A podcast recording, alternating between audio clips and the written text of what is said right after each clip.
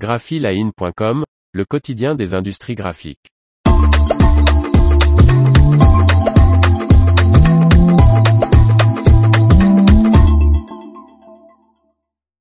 Mondi ouvre un laboratoire qui teste la recyclabilité des emballages en papier. Par Faustine Loison.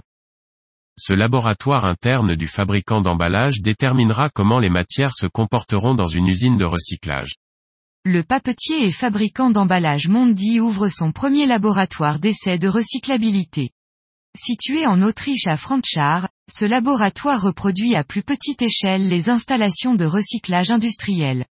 Il a pour objectif de déterminer comment l'emballage se comportera dans une usine de recyclage. Le papetier qui emploie 26 500 employés dans le monde consacrera les tests exclusivement aux emballages qu'il fabrique à base de papier doté de composants non papier tels que des revêtements barrières. Les données collectées au laboratoire permettront d'améliorer les produits existants et de fournir des informations fiables sur leur impact environnemental. Mondi utilisera également les résultats pour déterminer comment la conception de nouveaux emballages peut être améliorée ainsi que la meilleure façon d'améliorer la circularité de ces flux de matériaux.